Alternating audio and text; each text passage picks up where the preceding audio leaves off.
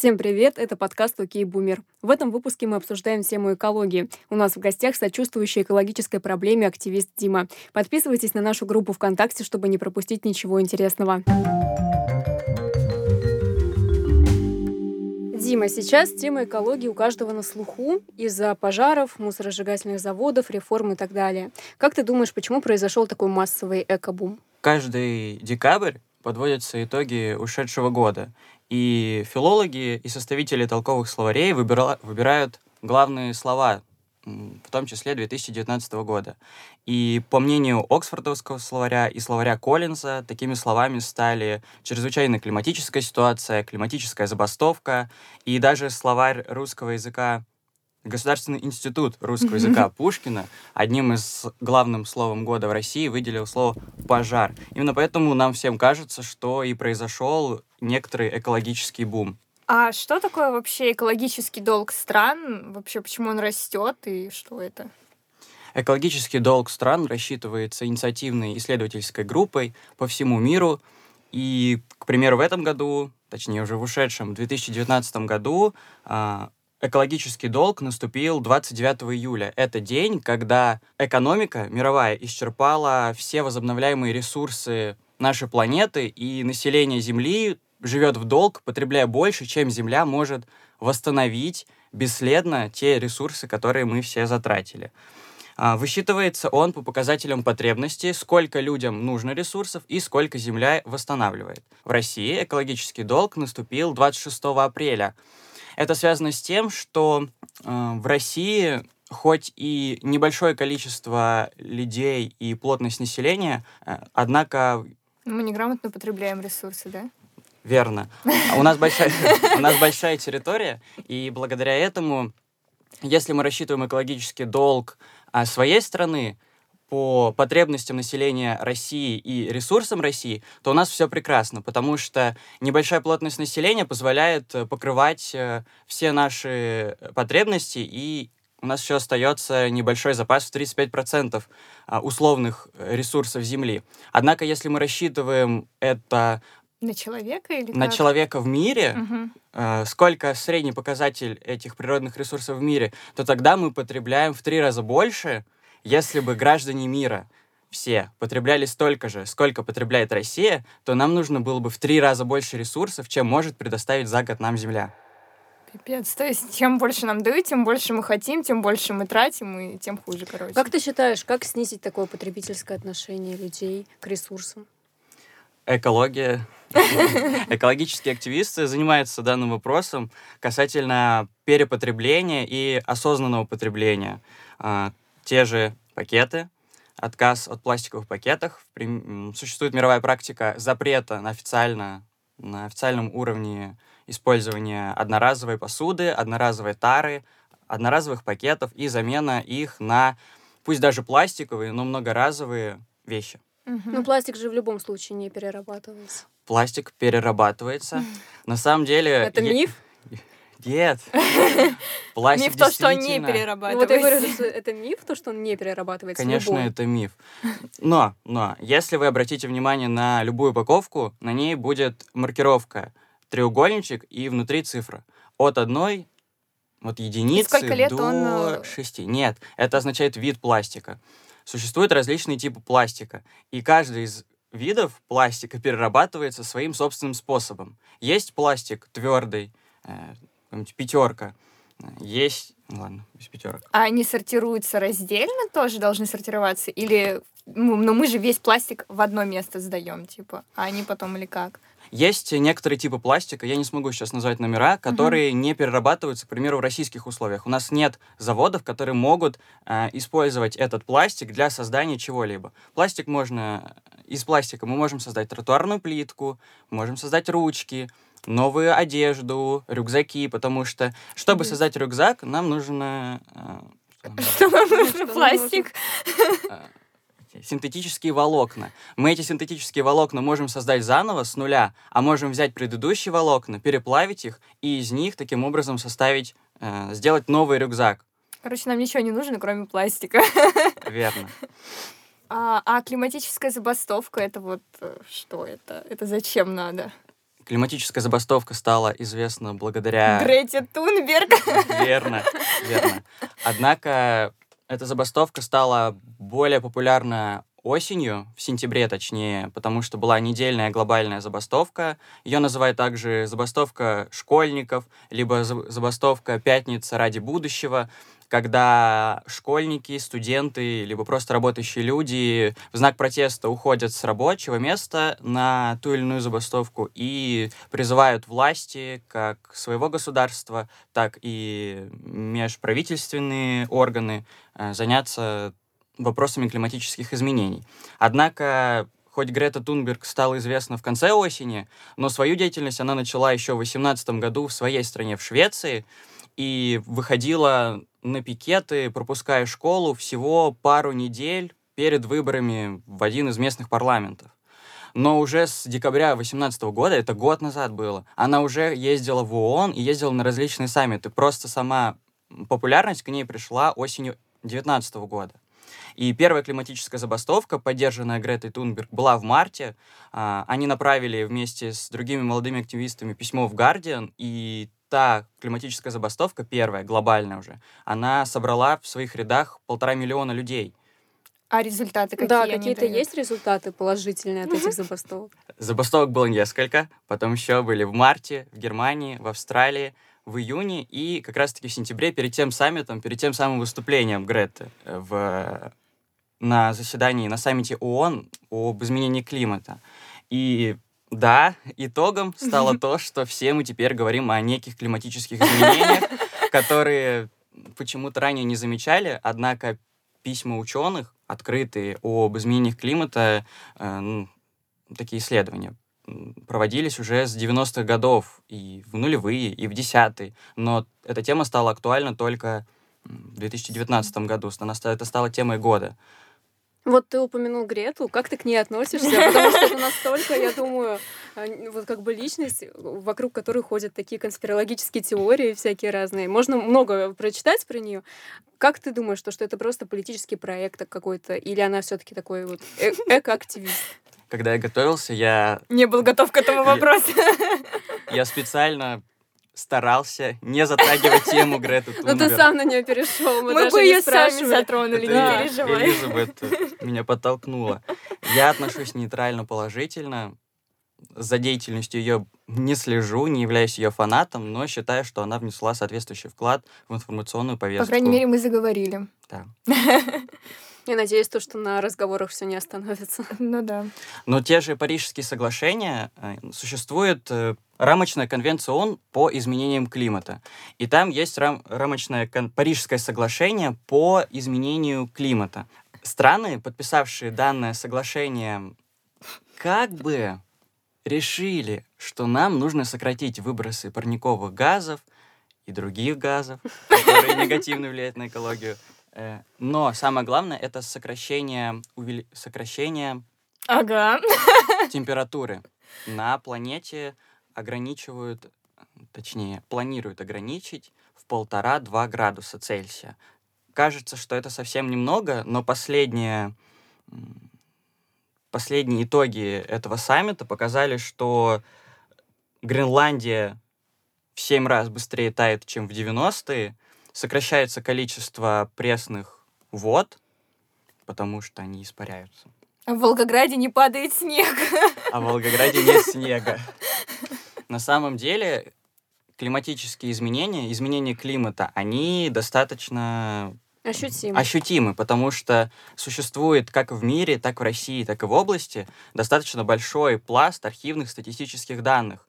И журнал Экономист, The Economist, я не знаю, как правильно это произносится на английском, вышел экономист, вышел с обложкой, инфографикой, может быть, видели, сто шестьдесят восемь полос, характеризующих температуру каждого года планеты Земли за последние сто шестьдесят восемь лет, получается.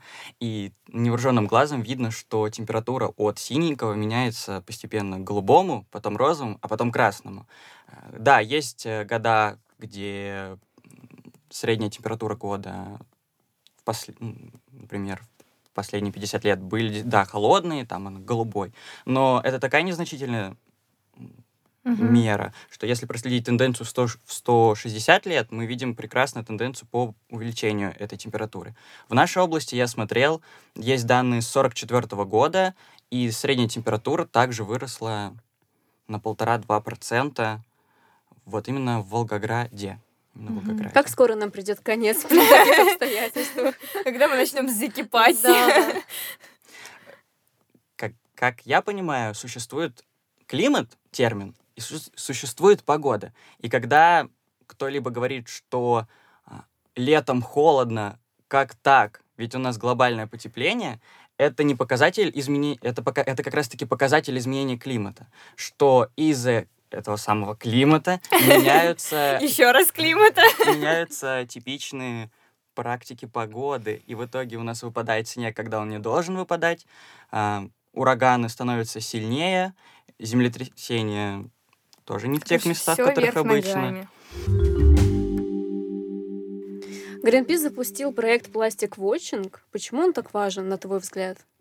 В различных странах, не всех, но в некоторых, потихоньку стараются запретить пластик. К примеру, начинают с одноразовой посуды. Где-то, даже в странах Африки, запрещают пакеты и даже вводят штрафы за их использование. И... А у нас? У нас нет. Поэтому Greenpeace Россия решила провести Plastic Watching по аналогии с термином Bird Watching, типа слежка за птицами, а тут слежка за пластиком. Ага. Подразумевалось, что граждане отмеряют стометровый кусочек воды, берега, точнее, береговой линии, и ищут там пластик. Ну и мусор. Пластик. Вообще они ищут мусор и считают, какое количество пластика было uh-huh. найдено. И так... Грин... не могу сказать точно, сколько приняло участие. Я знаю, что в области в нашей было четыре пластик-вотчинга. Один из них проводил кто? Ты? Я. Расскажи Я. поподробнее, как у нас вообще с этим дела обстоят. И Greenpeace ну, через несколько месяцев после пластик-вотчинга подвело итог, что, да, действительно, одноразовый пластик, пакеты занимают... Пакеты занимают... лидирующие позиции в загрязнении пляжей, также э, бычки от сигарет, именно фильтры, потому что они же пластиковые. Ну, да. не, не в плане твердого пластика, а в плане, что они синтетические, угу. а синтетика — это пластик. Угу. И Greenpeace таким образом решила сформировать список из топа загрязнителей, чтобы как раз-таки запретить пластик, потому что различные высшие должностные, высшие должностные лица сказали, что нет, еще рано запрещать пакеты и пластик, потому что, потому что. Если у нас глобальное потепление, почему в Сибири не будет курорта? Ну, правильно говорить, наверное, не глобальное потепление, а просто изменение климата с повышением температур. Глобальное потепление очень объемно звучит. Так вот, Сибирь. Многие ребята говорят о том, что в Сибири станет тепло, и вообще Россия превратится в курортную страну, потому что раз так у нас нет, было холодно, нет, станет, станет тепло. Но это так не работает. У нас достаточно неплохой процент территорий занят вечной мерзлотой, которая, что делает сейчас, она тает. Из-за этого при строительстве домов же использовали специальные технологии, рассчитывая на то, что там будет мерзлота. Угу. То теперь она тает, да, и дома потихонечку, и, и, и не потихонечку даже, они расползаются, действительно. Образуются дыры в землях, и также существуют выбросы метана в воздух, из-за чего еще сильнее повышается температура в атмосфере. Угу. И это очень плохо. И никаких курортов не будет у нас. И с Санкт-Петербургом ну, можно попрощаться, потому О-о-о. что это, вот это одна из, один из городов, которые... Потонет. Пострадают, да, из-за повышения уровня Мирового океана. Уйдет под воду. А я хотела туда переезжать, не стоит. Дим, в стране прошла мусорная реформа. Что изменилось после этого? Действительно, мусорную реформу очень давно хотели запустить. В две тысячи девятнадцатом году, первого января, мы все увидели, что мусор не выбрасывается, первого января две тысячи девятнадцатого года, и не выбрасывался он в течение энного количества дней, потому что прошла буксировка. Что это такое? Да, да. Что это за название такие? Сейчас э, есть проблемы у этой мусорной реформы. Это первая — монополизация. Теперь в регионе есть один оператор, который работает с мусором. Один. И он решает, будете вы сортировать, точнее, нужен ли вам раздельный бак во двор, либо не нужен. То у нас Будет в регионе конкретно так, во или всей во всей России. стране? Во всей стране, во всей России есть в каждом субъекте свой региональный оператор, угу. который и думает, как он будет обращаться с мусором. Но это же логично, что региональному оператору не нужен раздельный сбор мусора. Ему нужно больше обычного мусора. Если мы его будем разделять, региональный оператор получит меньшее количество mm-hmm. мусора, который он будет отвозить на свалку. Mm-hmm. Потому что пластик уйдет на завод по переработке пластика. У нас в регионе есть завод по переработке пластиковой бутыли, тары. Mm-hmm. Есть сортировочные станции, которые не загружены сейчас. Мусора туда попадает очень мало из-за того, что нет контейнеров в городах во многих, в том числе в Волгограде. В Волжском есть, в Камышине есть.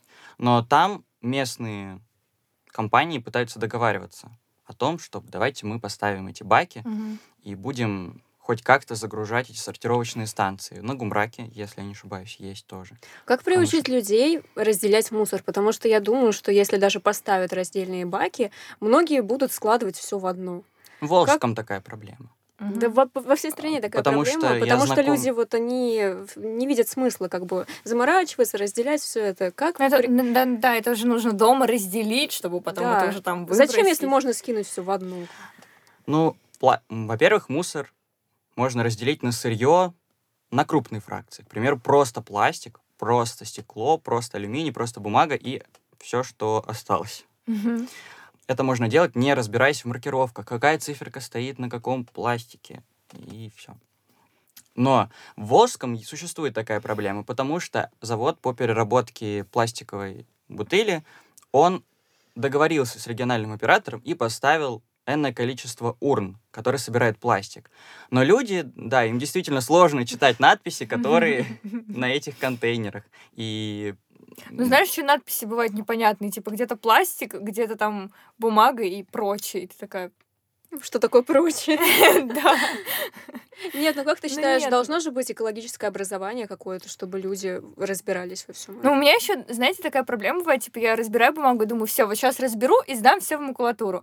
А потом такая достаю, у меня там, ну, там две тетрадки, думаю, ну ладно, две тетрадки, неплохо, нехорошо, как бы от этого не станет, выкину в общий мусор, типа... Грех на мне. Мы так думаем, потому что нам неудобно выкидывать этот мусор. Это же нужно найти. Этот контейнер с бумагой. До У него меня нужно прямо, кстати, дойти. перед магнитом а стоит вот это в доме. Очень плохо. У тебя нет самодисциплины, раз у тебя контейнер рядом. У меня нет, к примеру, контейнера во дворе мусорного. А я по новому закону плачу сто с лишним рублей за мусор, вывоз мусора. Угу. Я хожу в соседний двор, куда-то там кидаю. Ну, в урну, конечно. Там стоит урна, у меня не стоит она. Конечно, нужна просветительская работа, этим должны заниматься и институты гражданского общества, общественные организации. Можно, конечно, проводить раз в год урок в школе, но вводить отдельный предмет ну, да, — это, это странно. очень странно. Все и так нагружены. Зачем еще отдельный предмет по экологии? Да. Ну, можно, кстати, как один из пунктов в экологии, ну, в предмете по экологии. Ну, он не во всех школах, ну, правда, есть. В, в географии. Я помню, у нас в географии был блок экологии, но мы до него не дошли, потому что он был в конце учебника. Зачем он? Ох уж эти блоки, которые в конце учебника. До них никто никогда не доходит. Ну, у нас в регионе тоже прошла мусорная реформа. У нас какие итоги можно подвести? Мы платим за мусор. Но ничего не изменилось. Раньше мы платили... Как всегда, когда подводят итоги, всегда мы за что-то платим. Ну да, действительно, с девятнадцатого года все появились то ли отдельные платежки, то ли пункт да, ну, уже вот в два раза, по-моему, увеличилась у меня. Вот мама платит, там, по-моему, в два раза больше стала, она жаловалась. В детстве, я помню, мы платили пару рублей, реально, там. В детстве было круто. Машина приезжает, сигналит, все выбегают, чтобы У вас что? Такого не было? Нет, я жил в городе. У вас такого не было? Тогда даже в городах было. В смысле? Я, у меня такого не было. В смысле, выезжают, приезжают. Приезжает машина, она сигналит, да, и все выбегают на улицу и складывают туда все. И если ты опоздал, то ты опоздал, все. Такая реакция сейчас у тех, кто живет в селах, потому что они, в принципе, никогда не платили за вывоз мусора. Всегда приезжала некая машина. Нет, тогда тоже платили. Но это уже на руки платили. Да? Или... Не знаю, мне было пять лет, и думаю, я разбиралась. Сейчас, ну-ка. А сейчас появились урны в той же средней Ахтубе. Я был, угу. и раньше я ездил там мимо, не было никаких урн. А сейчас стоят желтые баки, и да. нужно скидывать именно туда. Никакая да, машинка не приезжает. И около этих баков очень много навалено всего. А, да, у меня тоже раньше во дворе стояли обычные типа мусорные баки, а сейчас какие-то такие большие, другие. Пластиковые. Зелененькие. Да, зелененькие. Там написано региональный оператор. И еще они очень хорошо горят. В Камышине вот. Надо попробовать. Любят поджигать ребята, к сожалению. А какой у нас вообще в регионе потенциал по переработке сырья? Ну вообще у нас есть какие-то заводы, я не знаю, еще что-то такое? Есть завод по переработке пластиковой тары, я уже говорил. Есть мусоросортировочные станции. Есть, значит, мусоросортировочные станции, куда привозят мусор.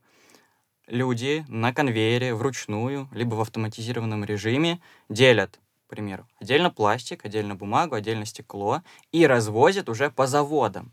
Иногда у завода есть уже своя сортировочная станция.